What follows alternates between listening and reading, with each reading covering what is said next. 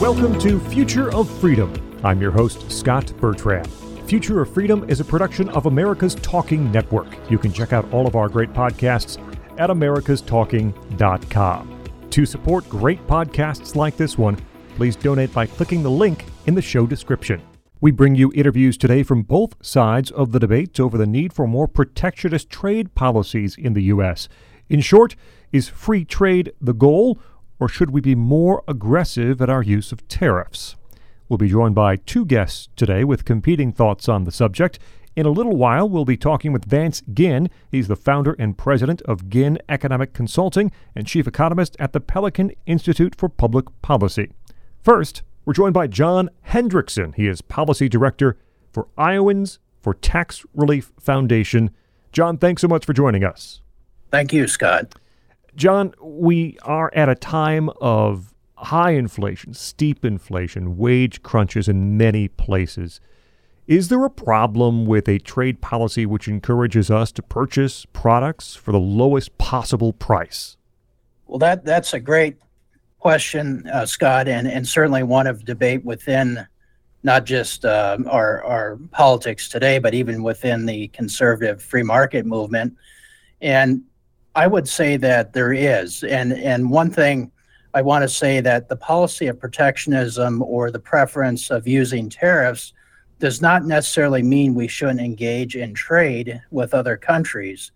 And I think we need to come to an understanding first that that really for most of our history, the United States was under a system of tariffs, tariffs that were used for revenue as well as to protect American industries and and I would argue that uh, the conservative tradition is actually one of supporting the policy of protection.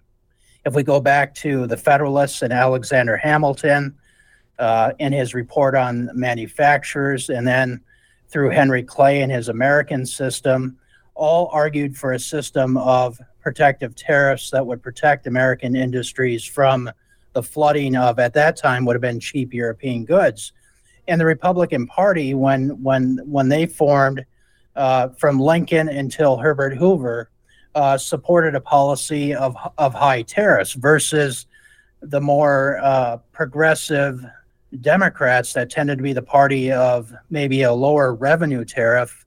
And uh, when you get to Woodrow Wilson and Franklin Roosevelt, definitely become more globalist and supporting for more free trade policies. But but today, I think we can see that decades of of really what, and I don't like the term, but uh, free trade policies have, I, I would say, done more damage than than than good to the American economy.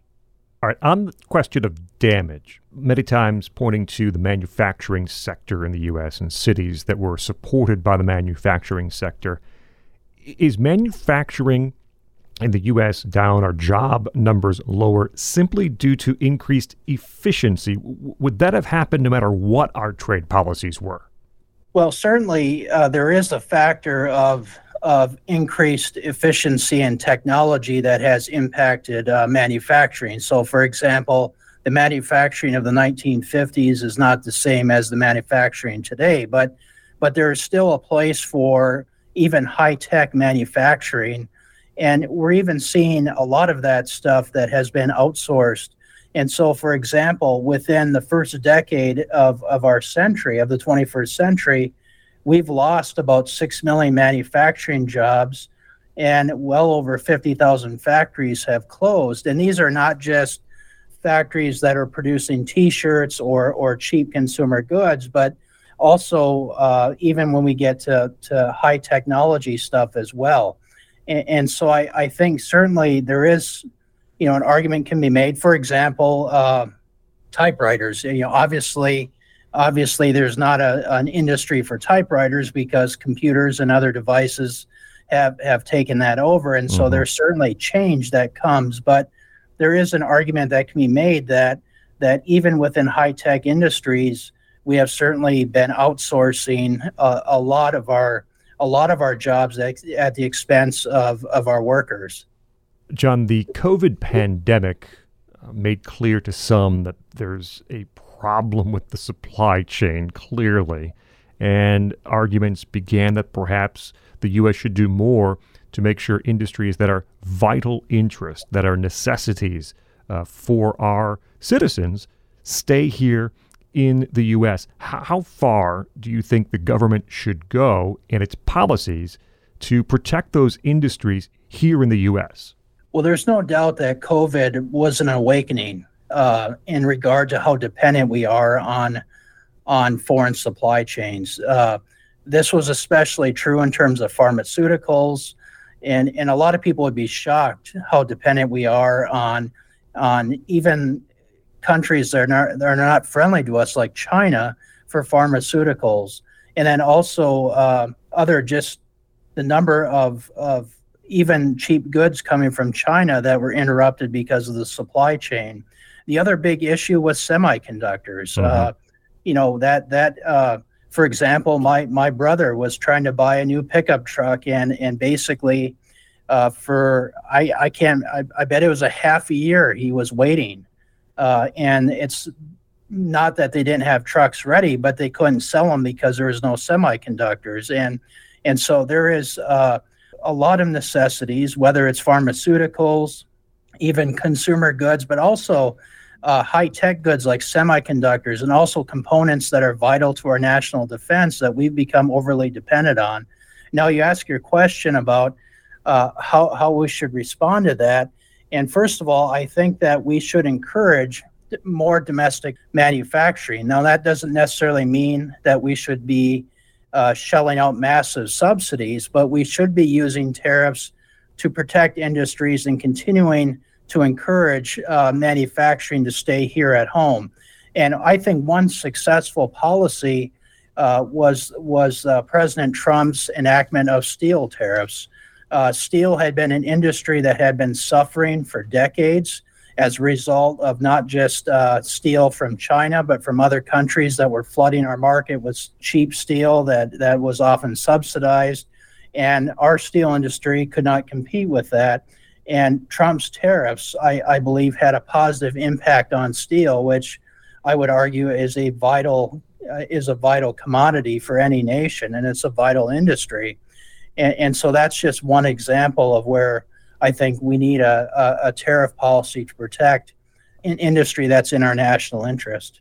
On the topic uh, of tariffs and government action, John, what gives you the confidence that government will be uh, limber enough to react and address issues in the market appropriately, that they pull the right levers at the right time?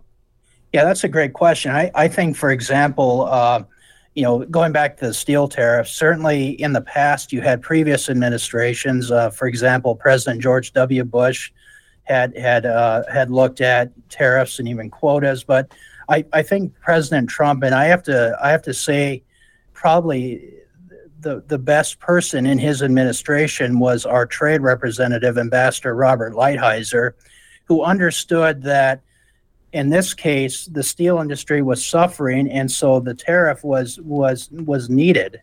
In addition, uh, President Trump was right, and, and Ambassador Lighthizer was also right that the tariffs imposed on China was also needed as well because China had been for for a long time been uh, not only uh, abusing you know, cheating on trade through whether it's currency manipulation or their own internal subsidies, mm-hmm. flooding our markets. That that was an appropriate, you know, stealing technology and so forth. Those tariffs were an appropriate mechanism to respond, and so everyone criticized President Trump and Ambassador Lighthizer for advocating that. And they said, well, you're causing a trade war. But what they didn't understand was that we were already in a trade war with China.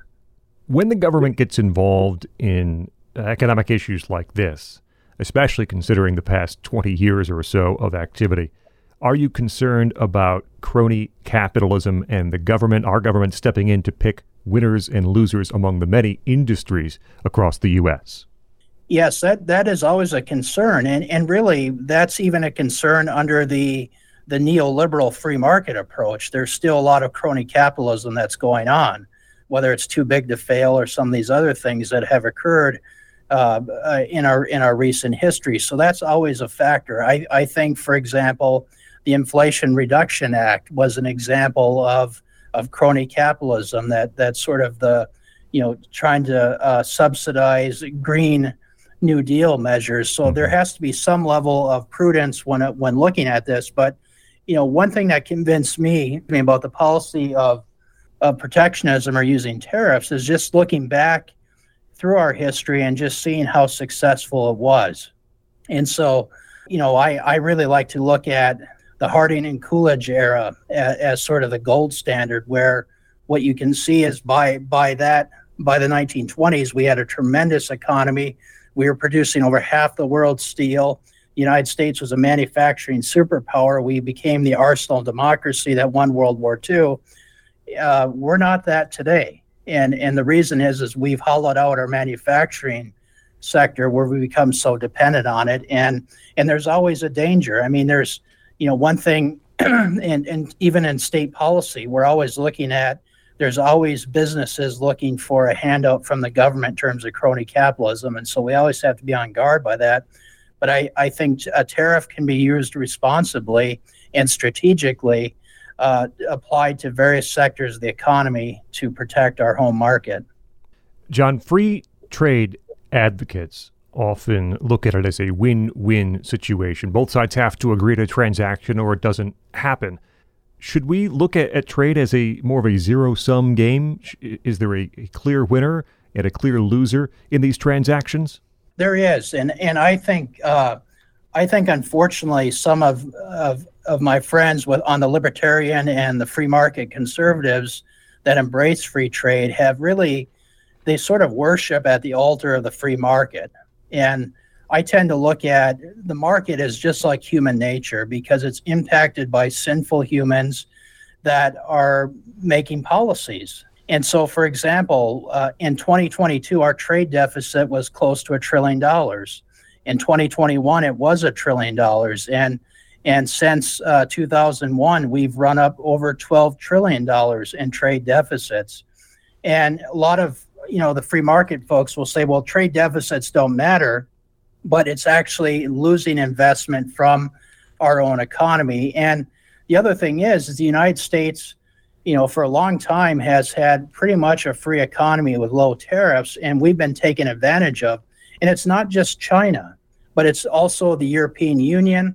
Uh, a lot of people forget that the EU is has a lot of protectionist measures, and even some of our allied countries have have taken advantage of us, and that's you know, I have to give President, former President Trump credit on that because he really, you know, in 2016 especially made that a theme of his campaign was that, you know, the United States was being taken advantage of. So it's not just this equal playing field. And, and so I, I think one time, you know, the consequences of this from a conservative perspective is we have to ask ourselves a question is, you know, what are we to conserve? When we look at uh, especially in the Midwest, when we see uh, towns that have been hollowed out, we see uh, you know middle class that was in decline, the rise of deaths of despair, lower wages, as a result of the loss of these manufacturing jobs. That raises a concern because these other countries are putting themselves first. Why is it wrong for the United States to put itself first in terms of trade policy and protect our own people?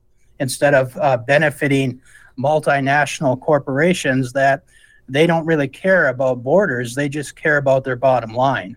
John, one final question for John Hendrickson, Policy Director at Iowans for Tax Relief Foundation. Uh, whether we like it or not, as uh, our, our, leaders and Democrats specifically try to usher in the new green economy, that there are items that we can't source in the U.S. These rare earth metals are found elsewhere. Are you worried if we if we move toward a protectionist trade policy, if we move toward uh, more aggressive use of tariffs? How are you worried about retaliation and how other countries can manipulate us through these rare earth metals and other materials we might need that we simply don't have?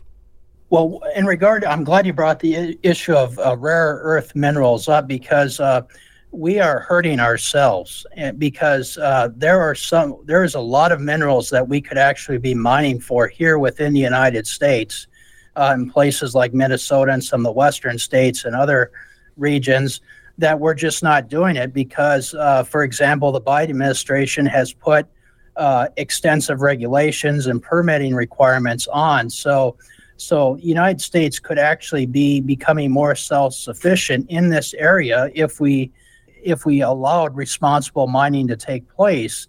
And there's been a lot of people that have written on this that the United States has a lot of these precious minerals. It's just that the uh, a lot of government, uh, whether it be at the state or federal level through the permitting process, will not allow that to happen. Now, the threat of retaliation is always a factor because certainly that's what China did when when the Trump administration put the tariffs on on China. They mm-hmm. retaliated, especially against agricultural goods. But I have to say, even in Iowa, farmers supported what what the president what President Trump was doing because they understood what was at stake. And, and so I think the United States, uh, you know, we're not going to become self sufficient overnight, but we need to do more to bring back manufacturing to become more self sufficient. And just I'll just share one more story quickly. You know, this is what what Hamilton and Washington learned uh, during the American Revolution. They did not want to become dependent again upon uh, a foreign power like France as they were during the Revolutionary War. And so they did not want to see the United States become dependent on, especially a hostile power like China, uh, for national necessities. So there's a lot of things going on here, but you know, with mining, I there's a lot of opportunities for mining within the United States that we need to take advantage of. John Hendrickson is policy director at Iowans for Tax Relief Foundation. John, thank you so much for joining us here today on Future of Freedom. Thank you, Scot, and thank you for allowing me to talk about this important issue.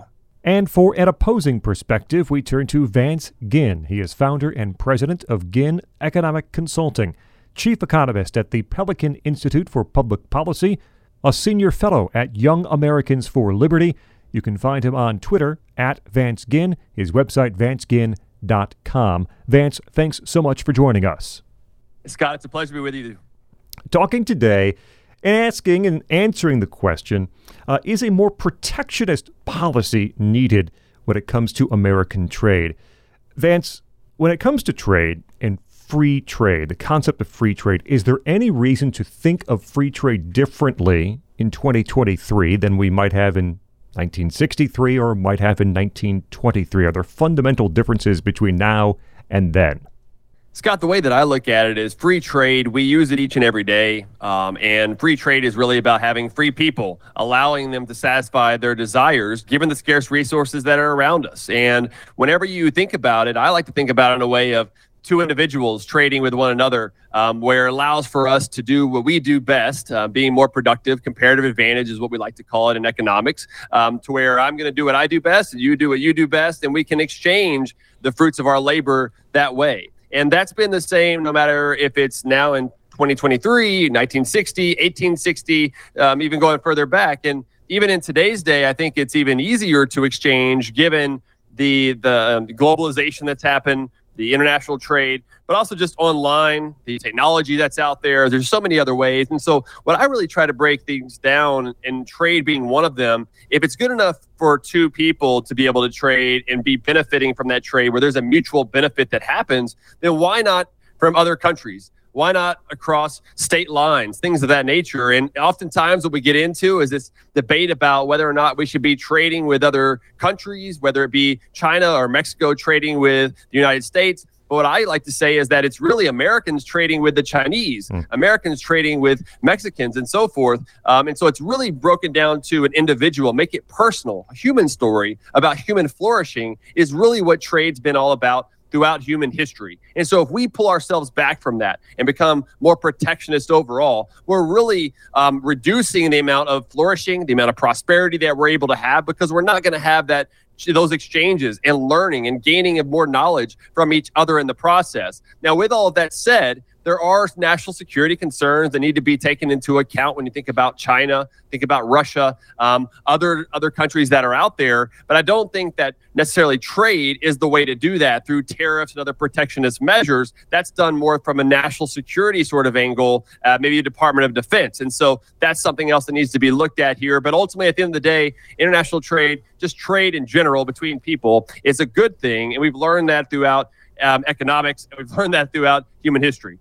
People advocating for more protectionist policies or tariffs often point to our large trade deficit, uh, which has even ballooned higher in, in recent years and has been a fact for quite a long time the difference is is quite stark. People, one side will say it's a huge problem, and one side will say it's just not not a problem at all. We shouldn't look at it as a problem. So these these deficits, these trade deficits that we run each year between imports and exports, is it a problem that needs to be addressed?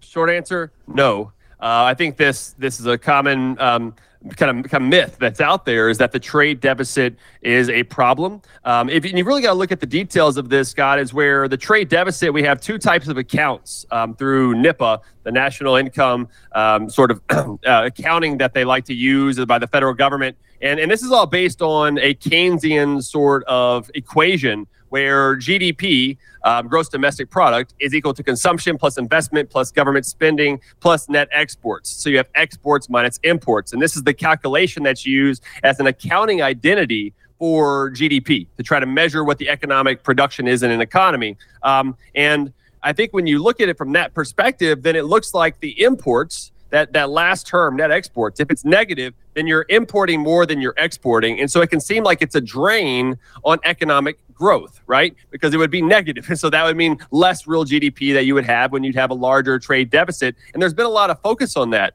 But just like in my view keynesianism has been debunked for many years um, so should this idea of a trade deficit hurting the overall economy. Um, really what you do when you look at the net the, the trade deficit you think about a current account which is the flow of goods and services, and you look at the capital account, which is the flow of capital. If the, the capital account is usually what gets the most attention on the news headlines and the discussions and politics and everything else, because that is where you have the flow of goods and services come in, where we're importing more than we're exporting. We often don't hear about the other side of that, though, which means that the capital account, we have a surplus there is more capital coming into the United States um, than capital that's flowing out, and that's in the form of you know buying Treasury securities, uh, buying um, um, stocks, bonds, corporate bonds, equities, some some a- other assets within the United States from other countries, which some could consider be a, a, be a problem. But you've got to make sure that you're looking at both sides of this equation for a capital account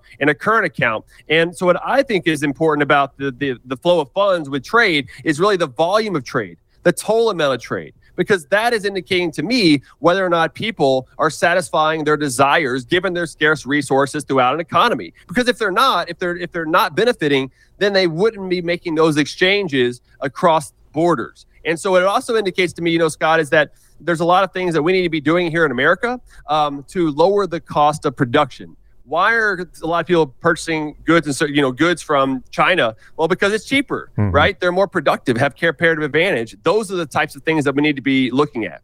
Is free trade and open markets to blame for the demise of the manufacturing sector in the U.S.? Is it possible to have a free trade arrangement in which uh, the buyer and the seller are happy, but it harms the community that produces those goods? There's a lot of talk about this one as well, Scot. So it's a great question. And I think that it is over. Um, there, there's too much emphasis that's put on trade as being the factor, that we're somehow um, losing jobs. I'm using air quotes right now, losing jobs to China, losing jobs to Mexico. Um, what you need to look at, and the research has been pretty clear on this, is that the jobs being lost in the manufacturing sector within kind of the Rust Belt weren't necessarily from China or Mexico. Sure, some of those jobs did move to those places, um, but it was really about increases in technology, new innovations that have come up, which allows us to be more productive, getting more output in the process. But there are some trade offs that do happen uh, in the marketplace where certain jobs will not exist anymore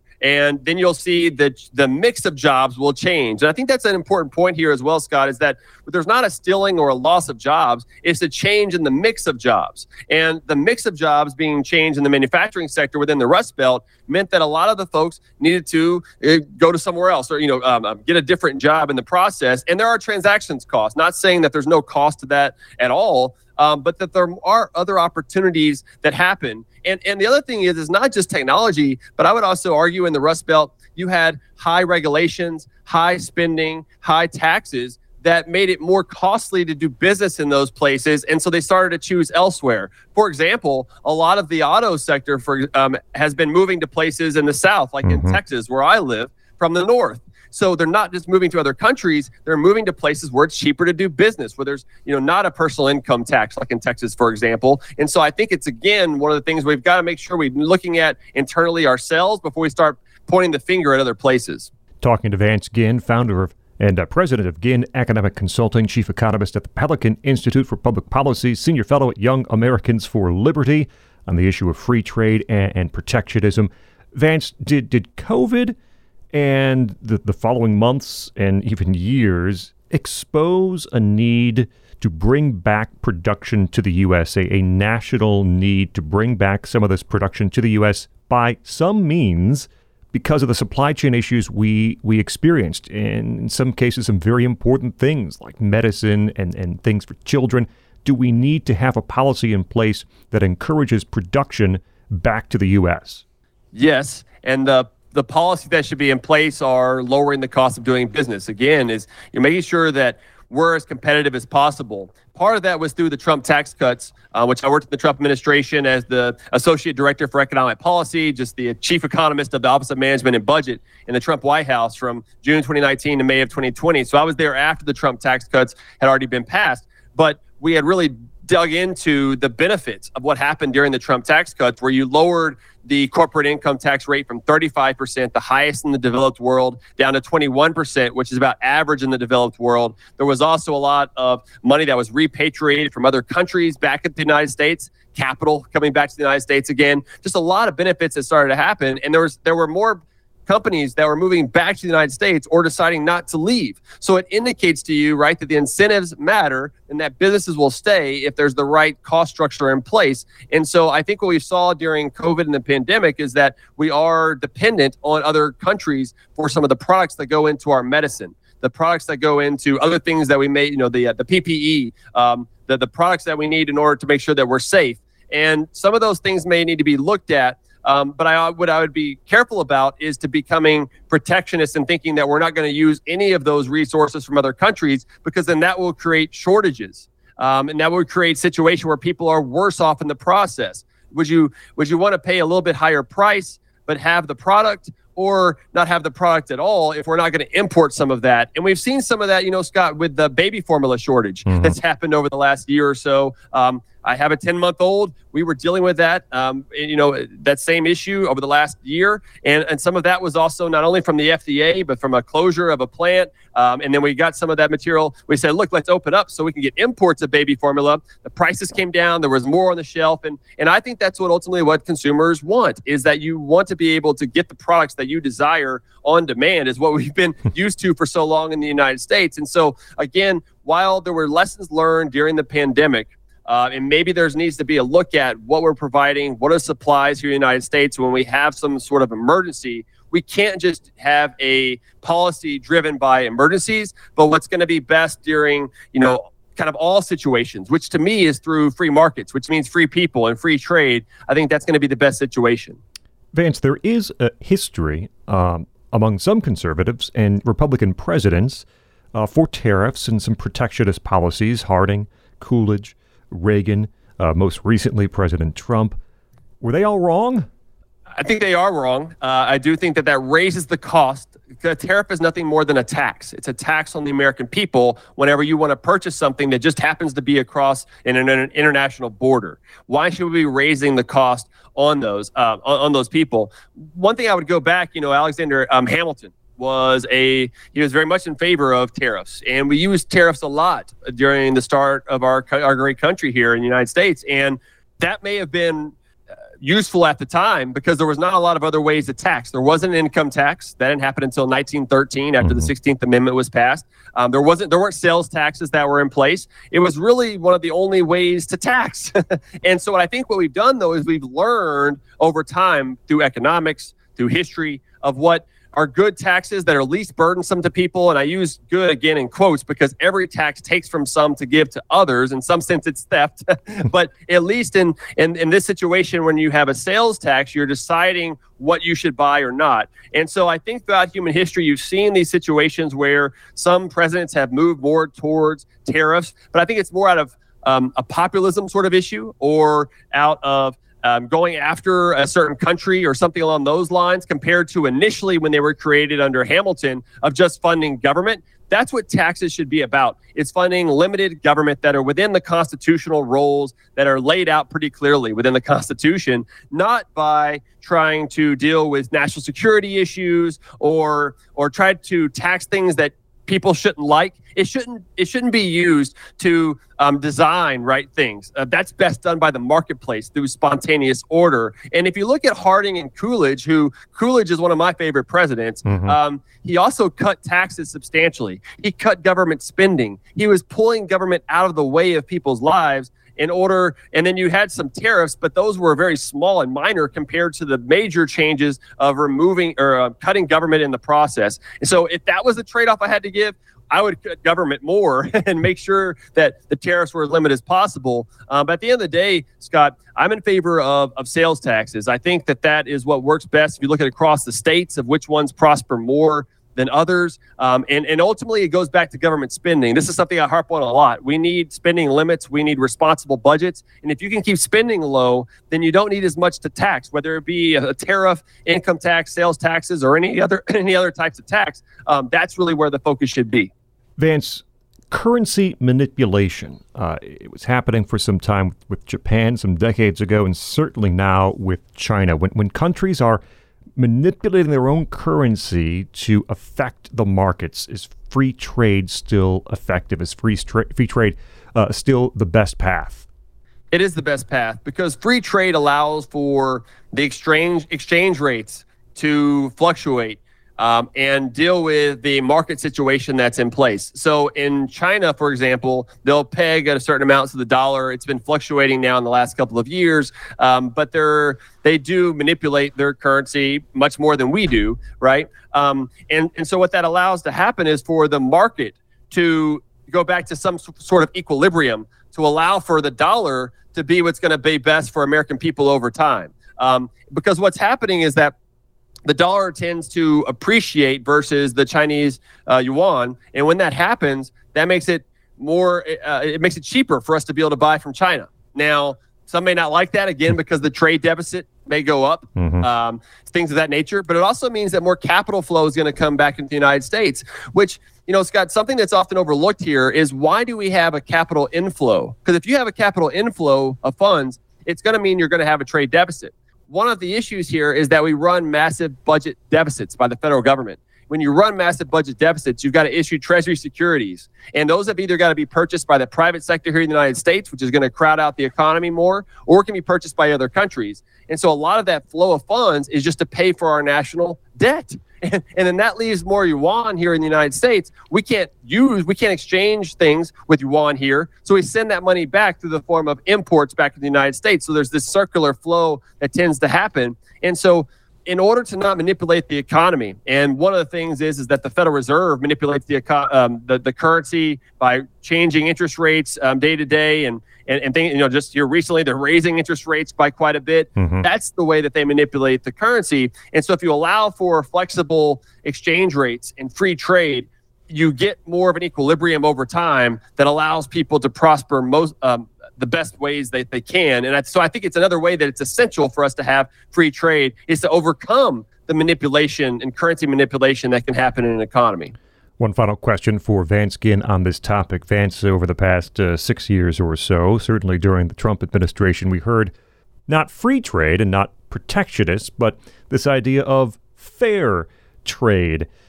Would it be a, a good? Would it be advantageous for us to look for ways to change the markets, manipulate the markets in some small ways for our advantage? No. um, you know, I think a lot of this gets back into social engineering. And to me, that's not a role for government. Government is meant to be limited to preserve life, liberty, and the pursuit of happiness. And if they do that, there's not the other manipulation that's going on to try to socially engineer society. Um, you, you, you do that through morals, you do that through uh, the church, you do that through people and communities and civil society. Um, you try to influence, not, not by government doing that, but that that's the way that the culture, civil society is set up. So we're influencing each other every day. Government is there to do things that the private sector can't do or doesn't do well. And one of the things that if they come in and try to change things, there's always going to be unintended consequences, whether it be trade or something else. There are unintended consequences, whether it's seen or unseen. What Bastiat talked about with the unseen costs of the opportunity cost that will be out there. And and again, with fair trade, um, fairness is in the eyes of the beholder, like beauty, right? Um, there's nothing that can necessarily say that it's fair for example, if we cut off trade with China, prices go up tremendously. Is that fair for lower income people who buy a lot of those products? And is it fair for those people who buy those products at usually lower income or um, uh, lower cost stores like Walmart, who employ a lot of people who have lower skills, who are now going to lose their jobs? Is that fair? I, I, don't think so. There's a ripple effect that happens um, by some of these small changes that have happened, and I, I think it's it's costly for America to go back against the grain of having free trade, open trade, and globalization that's happened over time. Maybe we might find ways to deal more with our friendly trading, friendlier trading partners. I think that would be a good thing. I think that's why one of the reasons why I'm in favor of having, you know, free trade agreements. Um, to come up with the lowest cost possible. Mm-hmm. Um, something like the Trans-Pacific Partnership, I think, would have been a great um, a step forward to dealing with more of our allies with trade, and it would have put more pressure on China to change their actions because China also trades a lot with those other um, East Asian countries like Taiwan and others that would have been part of this 12 member group. Um, I think that would be a better path for the future for trade and to get away from this idea of what is fair because it's different for everyone. And, and really, what we want is more prosperity and flourishing um, for, for people. And, and that is through free trade, free people, and free markets. Vance Ginn is founder and president of Ginn Economic Consulting, chief economist at the Pelican Institute for Public Policy, senior fellow at Young Americans for Liberty. You can find him at vanceginn.com, at Vance Ginn on Twitter. Vance, thanks so much for joining us here on Future of Freedom. Thank you. I'm your host, Scot Bertram. We thank both of our guests on today's program John Hendrickson, Policy Director for Iowans for Tax Relief Foundation, and Vance Ginn, founder and president of Ginn Economic Consulting, chief economist at the Pelican Institute for Public Policy, and senior fellow at Young Americans for Liberty. Find him on Twitter at Vance Ginn.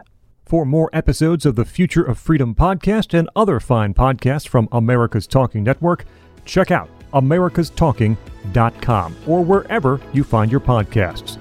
Thank you for listening to Future of Freedom, presented by America's Talking Network.